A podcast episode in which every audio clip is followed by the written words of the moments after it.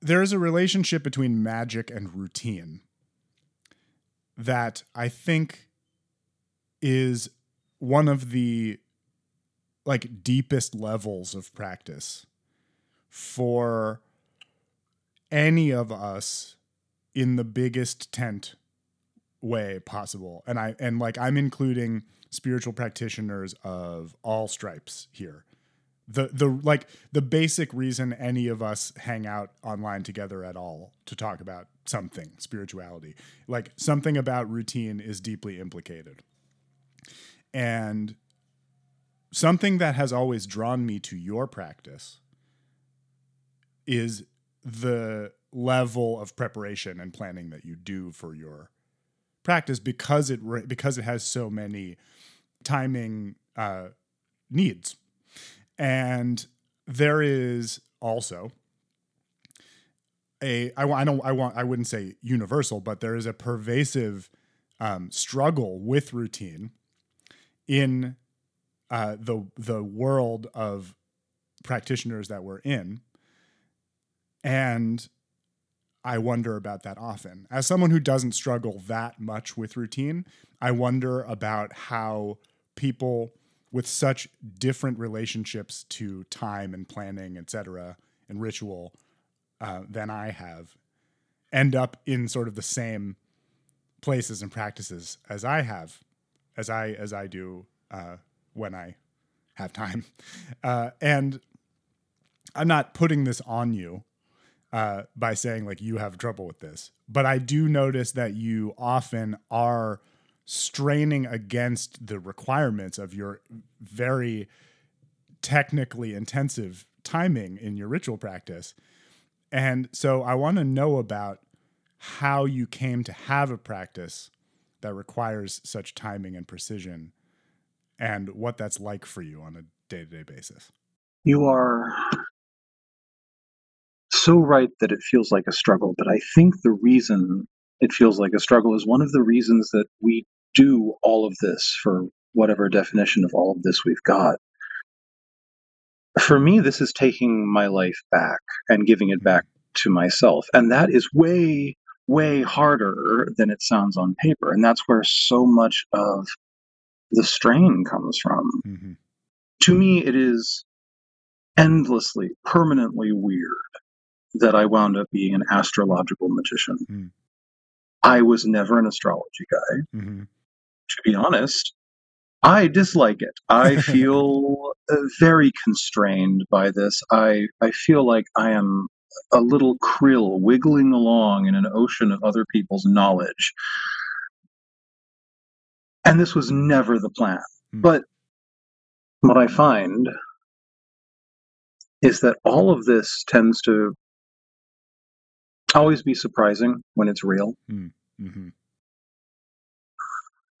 I mean, I have some theories as to why the planets became so central to me. Mm-hmm. You can't appropriate the moon, the planets belong to everyone. If you are washing along in a fundamentally broken culture and all of the bridges behind you are burned, then the planets are there waiting right for you. On. But the relationship to time, I love how it organizes my day around what's important to me, around my heart, not about my day job, not about the opening and closing times of the Walmart neighborhood market, but around something that is just for the eternal. And what I love about astrological time is that it breaks the routine of your day. It breaks the planning away from the the ticking calendar, the mm-hmm. calendar of the machine, the calendar of pay your taxes on April the 14th. But it is so hard. It's it's the feeling the feeling I have. And perhaps this is the reason that I became a practitioner of fucking magic. Is that I am out of control. Um, that I'm I'm spinning. Uh, like a nightmare that I have. One of the one of the primary nightmare forms that happens to me when I have a nightmare is being in a car and the car is not responding to my commands. And being in the world feels a lot like that. Maybe that's why I have that dream. It is a lot of hurry up and wait, though. Mm. And when you have an electional moment four weeks away, mm-hmm. if you're lucky, or even if you're just waiting for the right planetary day and hour and you've missed it this week, I have the the worry that I'm using the timing as an excuse not to do magic, which is my favorite thing to not do. I love to not do the things that I most want to do in the world. And so I can I can see the, you know, I can see someone who looks at me uncharitably saying, you know, it's awfully convenient that there's only one hour in the whole week where you can do this thing that you say you want to do so very badly, because until then, well, you don't really have to do anything at all. But you know what? That guy can go stuff it because what I found is that everything else fills the spaces between. Mm. I don't actually do a lot of magicy magic. When my wand comes out, it is typically specifically for the purpose of creating an object. I find that, and I am so blessed, so shockingly blessed to be able to say this, I find that most of my needs are met. The ones that aren't met, I know how to address in ways that are easier than uh, than warping reality and the ones that I can't easily address are often things I don't actually need. And to an extent, and I really try to reel this back, but to an extent, I think that one of the reasons that's true is because of all of the day to day structuring alignment practices that I do instead of waving a wand around.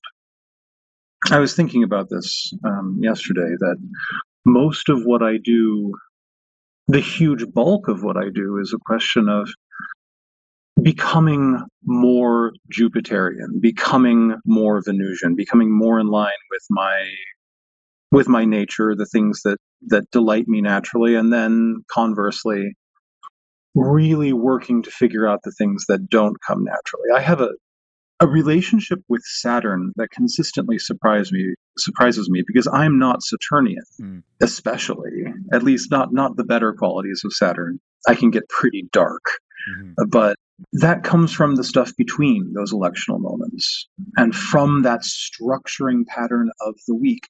The planetary days and nights are probably the biggest support to my mental health that has ever been present in my life. And, it, and mm-hmm. that sounds silly. It sounds silly to say that, hmm, noticing what planet each day is ruled by and what, what each night is ruled by has made me a happier and healthier person. It is stupid that magic and spiritual practice should work that way and and yet here it does because there's this this sucking void of meaning for those of us who are in not just post lineage spirituality but post everything civilization. And you know i am so grateful for that little calendar of movable feasts of being excited for thursdays because i get to wear blue and hang out with my buddy. That's at the same time something that really speaks to what is deeply, deeply broken about my country today, but also something that I think is profoundly ancient. It's weird how it's both of those things at the same time. The magic for me is that in between waving wands and making beautiful things, I have this life that has its own almost centrifugal force, uh, as though from its own motions, it's keeping me in place in a way that otherwise I would be skittering around the bottom of the bucket like a ball bearing, you know. But instead, because I've set my life into motion around this this cycle of of, of my friends, the gas giants, the car feels a little bit more controlled. Speaking as a Capricorn rising Saturnian person, I feel like you are Saturnian in the positive sense. From a Saturnine person, that is a huge compliment. And what I mean by that is is that this structure the the the, the you you just described how structure gives you life. I think that I think that I, I know a lot of people who say I am not Saturnian, and what they mean is I struggle with structure. Yeah. And maybe that's what you meant. Is that what you meant? That is certainly true. I would love to exhibit my Capricorn moon a little bit more strongly. Mm. I would love to be more punctual, more effortlessly able to do the things that my my spirit knows I want to do. But I don't know. I I feel my benefic rulerships very strongly. Mm-hmm. I am very concerned with with comfort and ease and beautiful things. Mm-hmm. Austerity is not even spiritually appealing to uh-huh. me. Uh, when I when I imagine uh, the the ideal spiritual life for someone with my disposition, um, I don't think I want to be in a monastery. I want to be in a god king's temple palace. That's that's much more my my. Hmm. But you know that's not all. That's not even always true. Not telling stories about myself is something that I am trying to work on to let hmm. what actually happens and what I actually do be the real narrative to such an extent as a narrative is needed. Ah. Well, that's kind of Saturnian too, I'm afraid to say. Reality, you know. Uh, but the but but of course, it all it's all narrative, right? Like Saturn Saturn is also the force of cyclicality and repetition and that is what gives narrative its resonance and structure uh, that's true. And you know what I love more than almost anything else is repetition. Mm. Uh huh. That gets to something I wanted to talk about, make sure to talk about with you, which is chant and, and mantra practice, which is something I have a complicated relationship with. Oh, what complicates it for you? Well, I, I come from the Jewish tradition, which has 25,000 words a day to chant. And for periods of my life, I did those chants yeah. and they took over my brain. Um, so like I, I, I have had, I've had a, I've had an off and on relationship with chant of mm-hmm. putting it down and picking it back up again. And, you know, there's almost a sort of repetition to my like sort of meta level practice of of of trying things on and then doing the opposite of them. But the uh, you know the the the Buddhist traditions in which I've been initiated have also sort of broken me of the more traumatic relationship with chant that I have had from mm. for ancestral reasons um, by explicitly embracing like nonsense syllables. Like this is actually how the Japanese Zen tradition works. Like you do know what the texts mean, but their transliteration Japanese transliterations of Chinese transliterations of Sanskrit. And like you know it's it's not it's supposed to sound weird and funny. And that that actually has really helped me with the practice a lot. Just paring it down to repetition of sounds for its own sake. Um, but you are a composer of chants and of of hymns and of of spells and and I I know that you concentrate on the musicality of every syllable of it. Uh, and I I know because I know because I read them and they are powerfully affecting. And Thank and you. I I wanna I wanna hear how that um tell just tell me about tell me about chant and repetition and where where it fits in because we've talked about other forms of structure to your practice but we haven't talked about this yet like where where does the music of the voice and the word come into it you know these are actually the same topic as Uh-huh. it turns out Good. in the same way that every wednesday night being solar for so long has changed the the whole tenor of my life my most woo opinion is that language itself is an animating power in the world. And that therefore, when you say anything, I sound a little bit like like a theosophist now. Mhm. You are, at least for a moment, manifesting a being around you. Terrifying if you apply that to literally everything you say and think, but for me, a mantra is a being. A being that has a profoundly intense concentration of a particular planetary mm, spirit around it, but a being in and of itself. And so, for me, the notion of transforming myself, ideally, perfectly for a time, transforming myself into a, a kind of node in the nature of things that that is that is generating a mantra that I am a little engine for for making this language spirit planet critter happen and happen and happen to me that's that's very beautiful. That that gives me motivation when my legs are cramping and i'm thinking about teapots i want to buy. That's how i draw myself back to the words itself. It also seems to be the case that by repeating something repeating anything for you specifically that seems to add something to the words themselves and this is not groundbreaking. I think that a lot of chaos magic operates on this idea. This it's not new but it's becoming more and more real to me.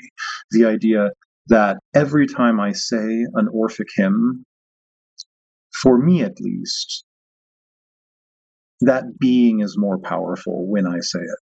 It's starting to feel different at this point in my practice. The same hymns that i've been saying every time i light my little dhoop in a way that that wasn't true before which makes me hesitant to move away from some of them to things that that I haven't repeated as many times with so much comfort and familiarity. And I don't know if that's because I am making reality more real or if sort of in the same way that you might receive the initiation of a mantra simply by saying it so many times even if you don't have a guru. Um if if the hymn is waking up to me or I to it, or if I'm just becoming in ways that I can't explain better better at being that node that creates for a moment that point in time and resonance and i mean literal resonance in the body in a in a way that's become a puzzle for me trying to connect the the simple vibration of my chest cavity with the idea that I am also radiating something out into the world that that they're not the same, but they're related. And for me, the great mystery that I'm trying to unpick for myself, I know in my heart that you can use that vibration of the mantra. I don't mean in a new age way. I mean literally the way it feels in your body. If if if I can figure out how to use that to cause change, if I can connect that to magical outcome, I will have figured out the magical purpose of this lifetime. If I can join the resonance of chant with with healing, helping, and blessing. Right now, at least, with a pretty high degree of confidence, I feel like that's what I'm here for.